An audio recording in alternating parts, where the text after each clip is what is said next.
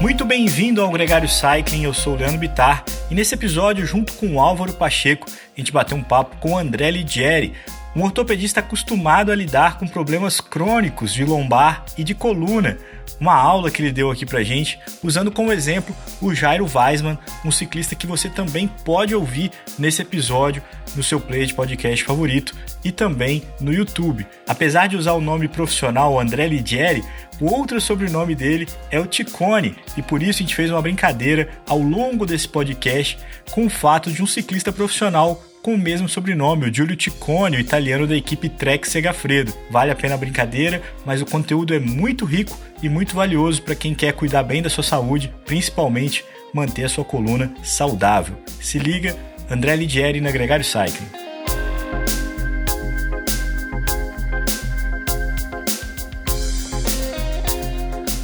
Gregário Cycling Podcast é apresentado por Ciclorotas SP CCR um projeto feito por ciclistas para ciclistas. Jungle e Ultra Coffee, a combinação que eleva sua performance. Plant Power, perform your best. Ciclovia do Rio Pinheiros, a ciclovia que revoluciona o jeito de pedalar em São Paulo. Saiba mais sobre nossos parceiros na descrição deste podcast.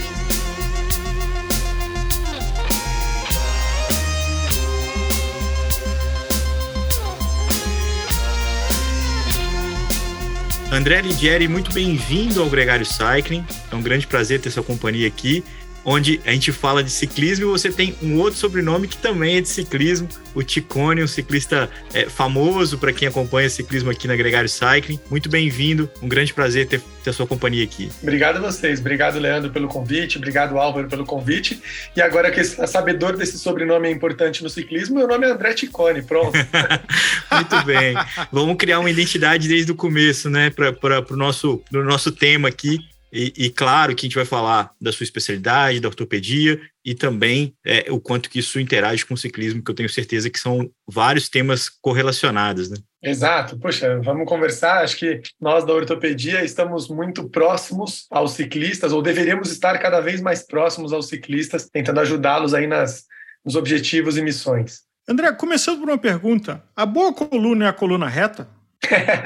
pergunta sensacional, Álvaro. Eu acho que essa pergunta vale milhões. Ninguém sabe se é uma boa coluna ou é a boa coluna reta. O fato é que nós todos fomos é, criados e instruídos e crescemos aprendendo o movimento por imitação. Essa é uma primeira coisa, uma coisa muito curiosa. A criança aprende a se movimentar por imitação. E depois por comando de quem olha essa imitação, seja do pai, da mãe, da tia, do avô, seja de quem cuida, que fala: olha, Faz uma boa postura, ó, peito para fora, barriga para dentro, coluna ereta. E a gente vai criando alguns conceitos disso até do ponto de vista postural e de desenvolvimento do movimento humano. Mas ah, nem sempre uma coluna reta quer dizer que você tem uma, uma boa coluna, uma coluna saudável, né?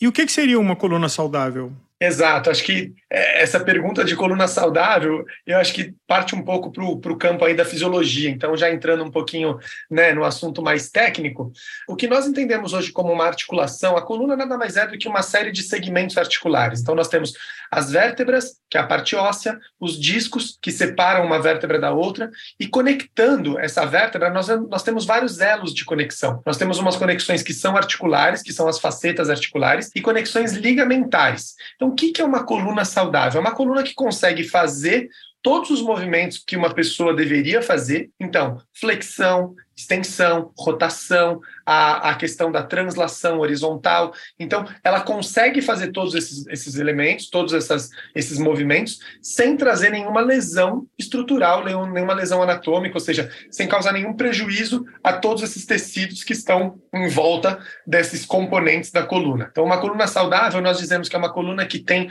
mobilidade, mobilidade adequada, sem ter sobrecarga em nenhuma dessas, desses elementos. E nesse sentido, André, uma coluna saudável, ela exige também é, uma estrutura muscular saudável ao seu redor, ou elas conseguem trabalhar de uma forma um pouco mais independente? É possível ter uma coluna saudável sem estar ali com a musculatura mais saudável possível, né?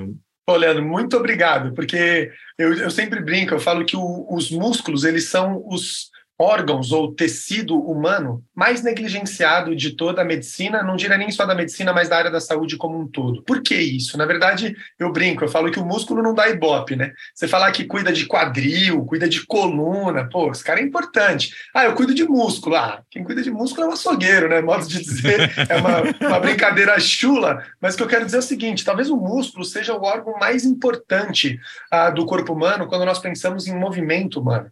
Né? Quando nós estamos pensando em ciclismo, nós estamos pensando num corpo produzindo movimento. O resultado final é movimento. E esse resultado final do movimento, obviamente que ele começa em circuitos superiores, em centros superiores, neurais, neurologicamente falando, mas o grande executor disso tudo é o músculo. E por muito tempo o músculo foi visto somente como um executor. Hoje, nós entendemos cada vez mais, de uma maneira mais profunda possível, a biologia molecular vem nesse sentido, mostrando que os músculos eles também são produtores de grandes substâncias que antes não eram nem sequer conhecidas. Então, você tem ali um, um impulso grande de 2008, 2010 para cá, mostrando que você tem várias substâncias que são produzidas pelos músculos e que elas podem desempenhar, inclusive, papéis hormonais. Então, um exemplo muito famoso é a irisina, que é uma substância que pouca gente fala. A gente sabe muito sobre outros hormônios, né? Ah, o hormônio da tireoide, o hormônio do crescimento, ah, testosterona, né? Enfim, outros hormônios. Mas e os hormônios que os músculos produzem? Ou seja, ah, são coisas que nós vamos aprender cada dia mais. E eu gosto de falar de músculo, até me empolgo um pouco, peço perdão aí, já vou pedindo perdão e já vou empurrando, né? Ou seja, não estou pedindo licença nenhuma, mas a ideia é que, assim, você ter uma saúde muscular e esquelética muito preservada, muito boa, é o que faz uma coluna ser saudável. Então, a coluna, para poder ter todo esse desempenho, essa mobilidade que eu comentei, sem ter desgaste, ela depende de alguém que seja um bom dissipador de carga de tudo isso. E geralmente, o melhor dissipador de carga do, do corpo humano são os músculos. Eu falo, nós temos mais de 600 músculos que estão aí para serem usados, mas não abusados. E aí a gente tem as lesões também por sobrecarga. Mas ele é, a saúde muscular é muito importante. Nós dizemos que o músculo, para ser saudável, e aí, obviamente, vai, vai bater numa tangente no que é uma coluna saudável, ele é aquele músculo que tem uma capacidade de contração vigorosa, ou seja, ele tem força, ele tem uma capacidade de produzir força e ele tem também uma capacidade de relaxar. Então, quando você precisa relaxar e estar adaptado no momento de relaxamento, seja numa fase específica de movimento, seja no seu caminhar, seja no dia a dia, ele precisa ter essa capacidade. Então, músculos tensos e músculos fracos não são produtores de bons resultados. Músculos fortes e que têm uma capacidade boa de alongamento,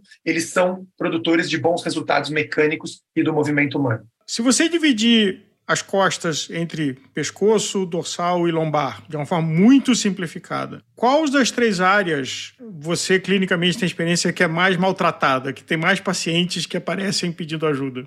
Ah, com certeza, a que é mais a prevalente é a lombar. Né? A lombar, para você ter uma ideia, ela é a principal causa de incapacidade no mundo. Então, não só no âmbito esportivo, mas no âmbito da população geral, a, a lista da Organização Mundial da Saúde, nós, até eu sempre brinco isso quando vou dar alguma aula, alguma palestra, eu falo, do que, que nós morremos? Nós morremos de doença cardiovascular, de neoplasias, eventualmente de algum acidente, de alguma infecção, a depender né, do status social, da, da, enfim, de onde se mora e do que se faz. Mas do que nós, quando nós envelhecemos e conseguimos envelhecer de alguma maneira relativamente saudável, a, o que nos incapacita? A principal causa é a dor lombar. É a número um da Organização Mundial da Saúde. Curiosamente, o décimo, o décimo elemento, ou seja, o décimo principal causador de incapacidade na, na população são outras dores musculoesqueléticas. Então, veja, nós ortopedistas deveríamos estar muito mais à frente desses conceitos todos, não só mecânicos, mas também bioquímicos e biológicos que estão relacionados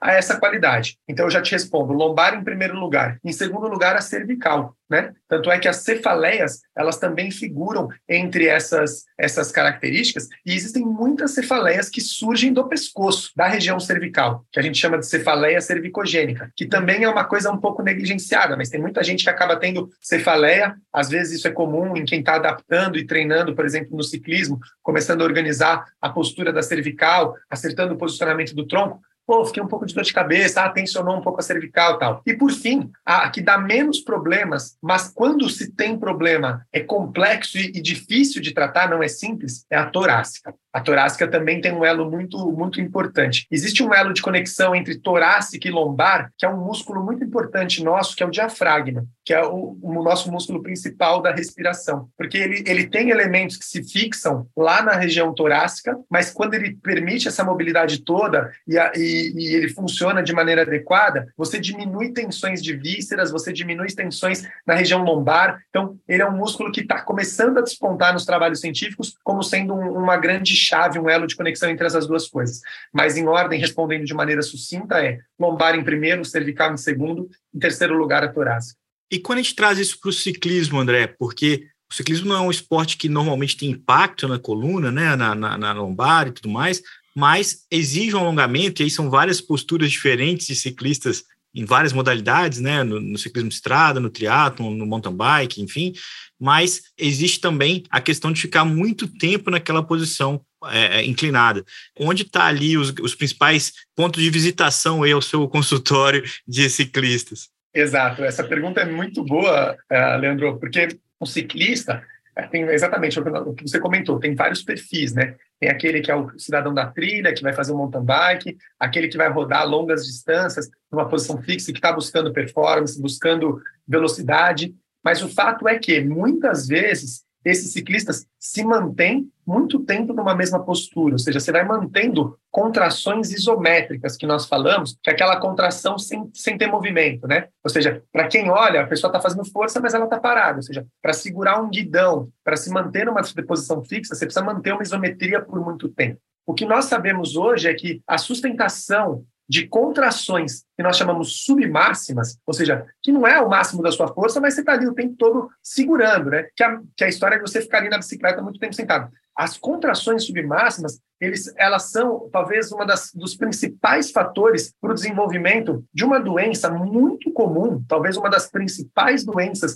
quando nós falamos em coluna lombar, mais até do que a hernia de disco, a hernia discal, que é a mais famosa, é a síndrome dolorosa miofacial. E o que é a síndrome dolorosa miofacial? Nada mais é do que você formar uma contratura dentro do músculo e essa contratura ser tão significativa a ponto dela ser o grande gatilho da dor, ou seja, dentro desse músculo você forma uma zona tensa, isquêmica, possivelmente por essa contração submáxima sustentada, e aí você forma uma área que é um ponto gatilho, ou seja, um ponto onde você aperta e você consegue reproduzir a dor do paciente, e é eminentemente uma dor muscular. Obviamente que quando nós encontramos essa, essa síndrome, chamada síndrome dolorosa miofacial, nós precisamos buscar as causas dela. Ah, será que tem uma fratura na coluna e o músculo se defendeu dessa maneira? Será que tem uma lesão ligamentar e o músculo se defendeu dessa maneira? Então, ela pode ser secundária, como nós falamos, mas ela pode ser primária. E o primário, às vezes, é por uma disfunção postural, por uma disfunção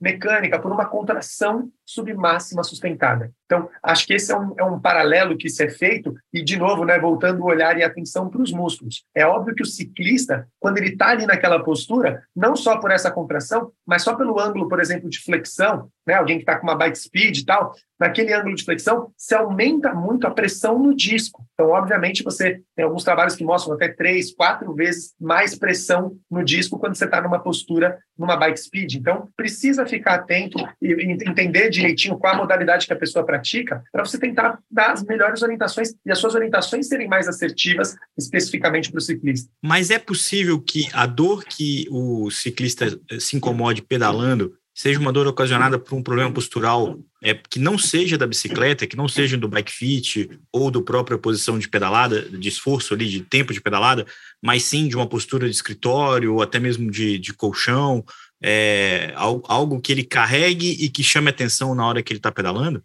Perfeito, Leandro. A bicicleta é só uma parte da vida da pessoa. Então, vamos, vamos, imaginar aqui uma situação que é a seguinte: pega um ciclista que treina quatro vezes na semana e ele treina duas horas e meia por dia, por período. Duas horas e meia, e no final de semana, ainda vamos exagerar, ele faz um pedal de cinco horas. Vamos colocar um número bem alto aí. Acho que para vocês que estão acostumados aí com pedal, esse número não é nem é muito assustador, mas é um ritmo bom de treino, concorda? Você está acumulando aí 12 horas e meia de treinamento na semana.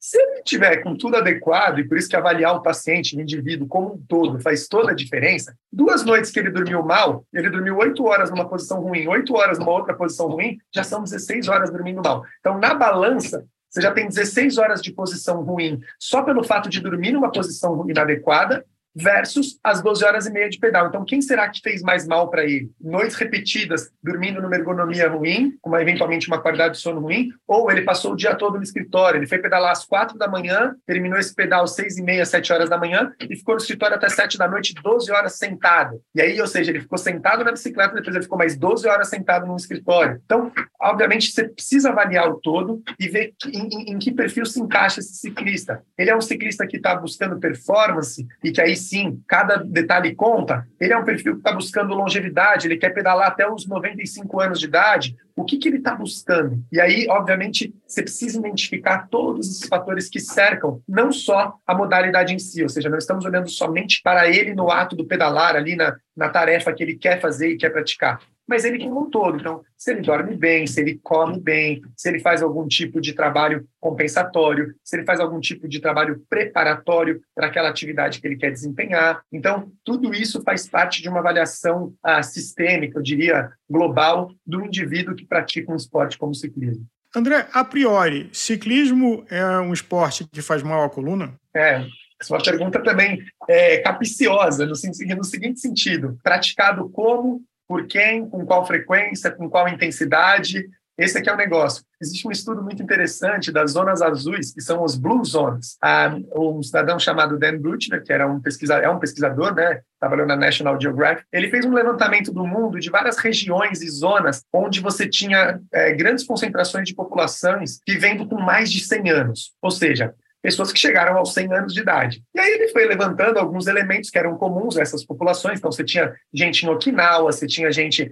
na, na Itália, na Sardenha, você tinha gente na Costa Rica, em vários lugares, com, ou seja, hábitos diferentes, mas ele tentou buscar qual era o elo em comum dessas pessoas. Então, dentre os vários recursos e vários elos, ao que se parece, a atividade física não estava lá. Isso é triste para nós que gostamos de atividade física. Porém, dentre as atividades físicas, a que mais apareceu nesses longevos foi o ciclismo, foi o pedal. Mas o pedal como? O ciclismo nessa performance alta? Não, aquele pedal de passeio. Então eu já te respondo. Ciclismo faz mal à coluna? Possivelmente não, quando praticado dessa maneira. Olha, eu quero fazer o, o Letap, eu quero fazer o Tour de France, eu quero estar junto com esse meu, meu primo aí, o Ciccone, que é um grande ciclista.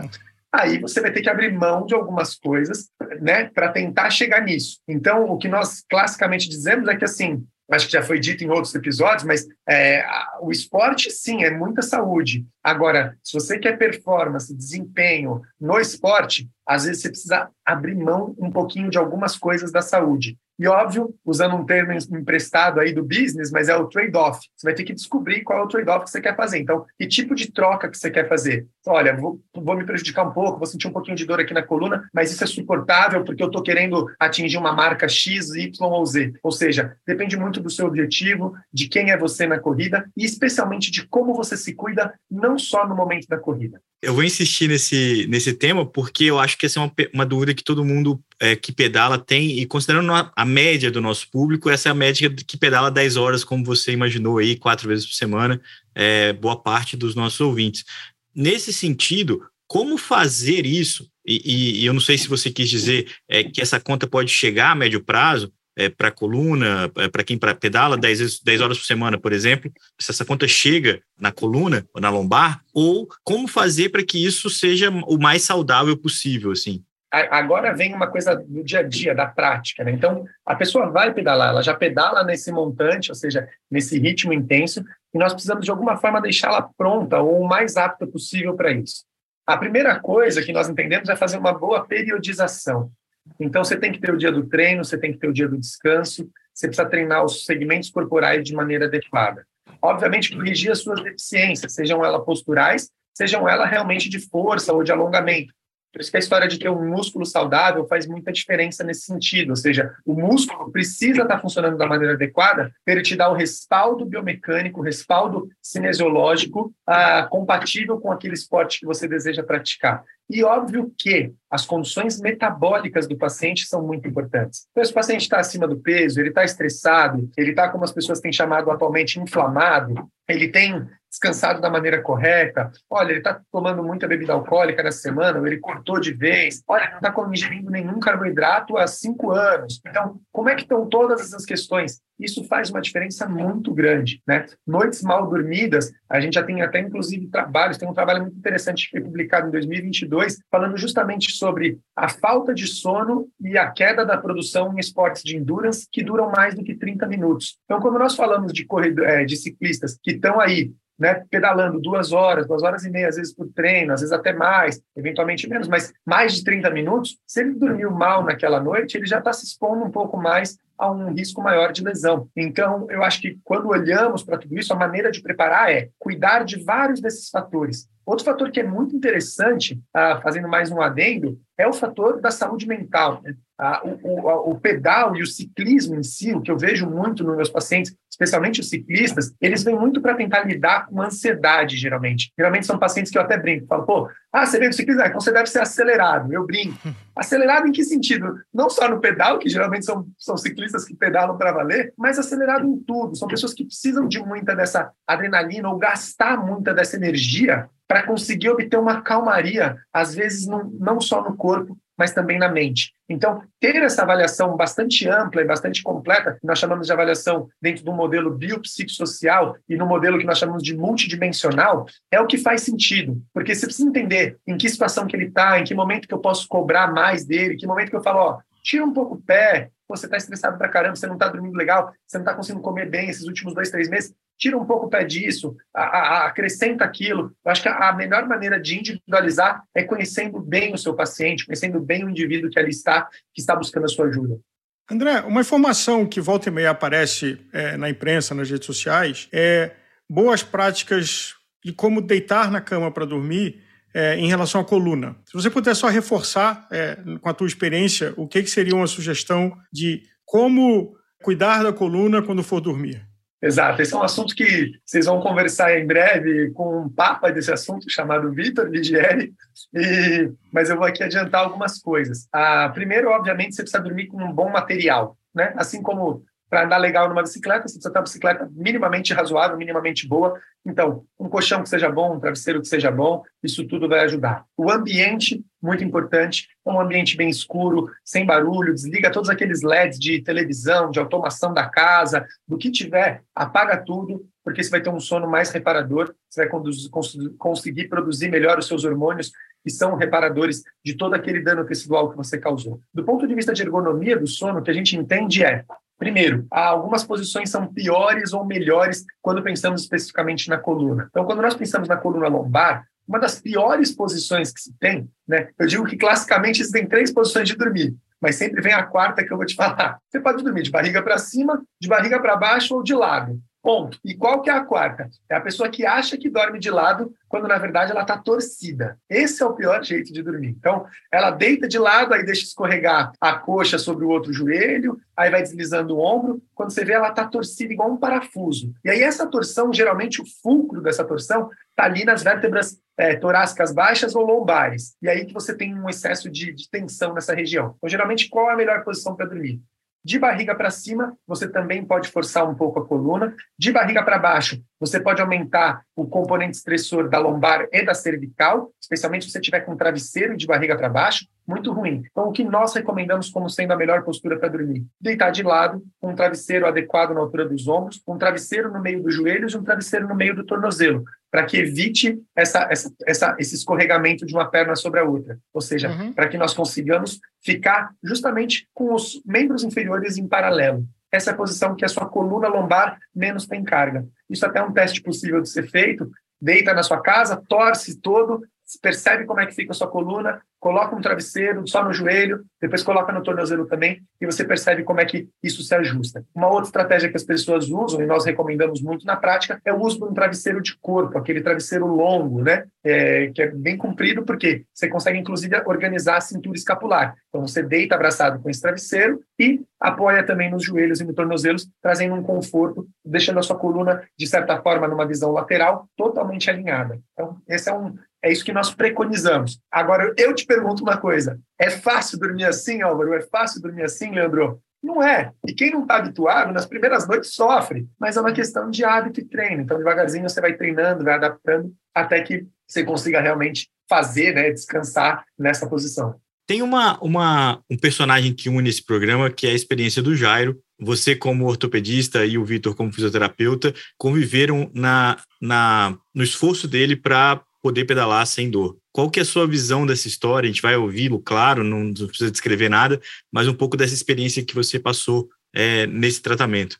Essa é uma, uma experiência muito legal, acho que né, o Jairo confiou em nós e deu essa possibilidade de, de, de, tratarmos. Acho que primeiro é um depósito de confiança dele na nossa equipe, no nosso time, então agradeço isso imensamente. E a segunda coisa que, que chamou atenção, eu acho que uh, são as sobreposições de lesões, sobreposições de diagnósticos, sobreposição de crença. Então, esse foi o acúmulo de algumas coisas. E, óbvio, ainda também tinha uma questão metabólica que estava em ajuste. Uh, ele já ele veio com uma história né, de dor ali nas costas, dor na região lombar, crônica, né, o que nós sabemos ser muito diferente das dores agudas. A dor aguda tem uma finalidade para acontecer, a dor crônica talvez tenha explicações muito mais filosóficas do porquê que ela acontece, e que também não é a seara desse, desse, desse podcast hoje. O fato é que ele veio com essa história né, da dor lombar, mas ele tinha também algumas alterações do quadril, alterações de mobilidade, ou seja, alterações funcionais que podiam justificar uma sobrecarga naquela região ou aquela região estar mais alarmada, mais ligada. O que eu quero dizer de alarmada? Ou seja, com mais sinalizações para o sistema nervoso central de que, ó, minha lombar está doendo, minha lombar está doendo.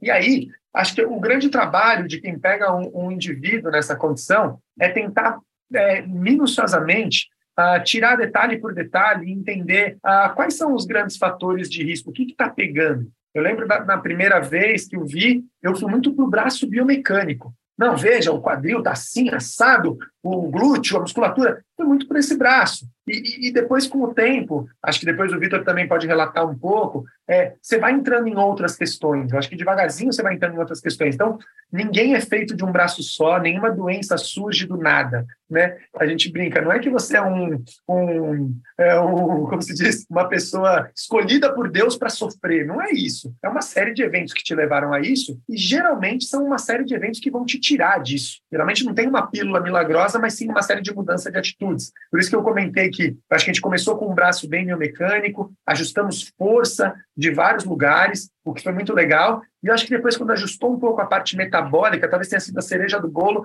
e aí eu acho que a coisa começou a andar mais. Então, ele perdeu um pouco de peso, ganhou massa muscular, ele corrigiu algumas deficiências que ele tinha segmentares, ajustou algumas coisas globais e ajustou o mindset, enfim, e várias outras crenças que foram derrubadas, aí a coisa conseguiu dar certo. E, e, o resumo disso tudo, que acho que eu quero dizer, de certa forma eu já trouxe de uma maneira é, exemplificada na figura do Jairo, é que tratar a dor crônica, ela envolve justamente tratar todas essas dimensionalidades. É por isso que é um problema tão complexo.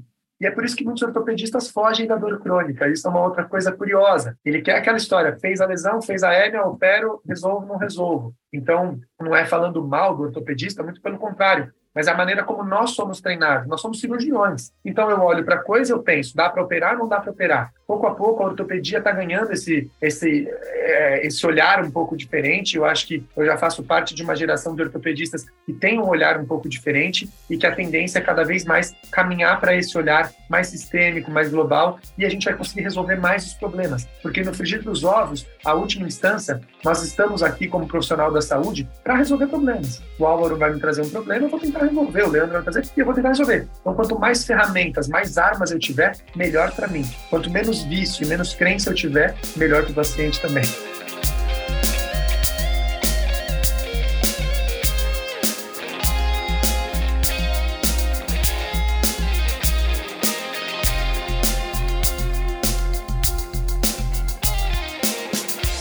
Conheça os produtos Gregário, itens de qualidade com a nossa identidade.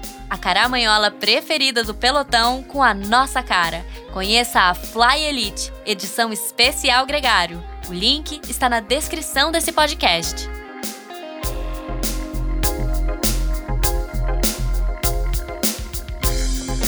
Se você curtiu essa conversa com o André, vai gostar também de ouvir o irmão dele, o Vitor. Os dois trabalham juntos, lidando com problemas crônicos de coluna e lombar, casos como o do Jairo Weisman, que também é personagem desse podcast. Tudo isso que eu estou falando aqui já está disponível para você no seu player de podcast, no nosso site e também no nosso canal no YouTube. Um grande abraço para você e até a próxima.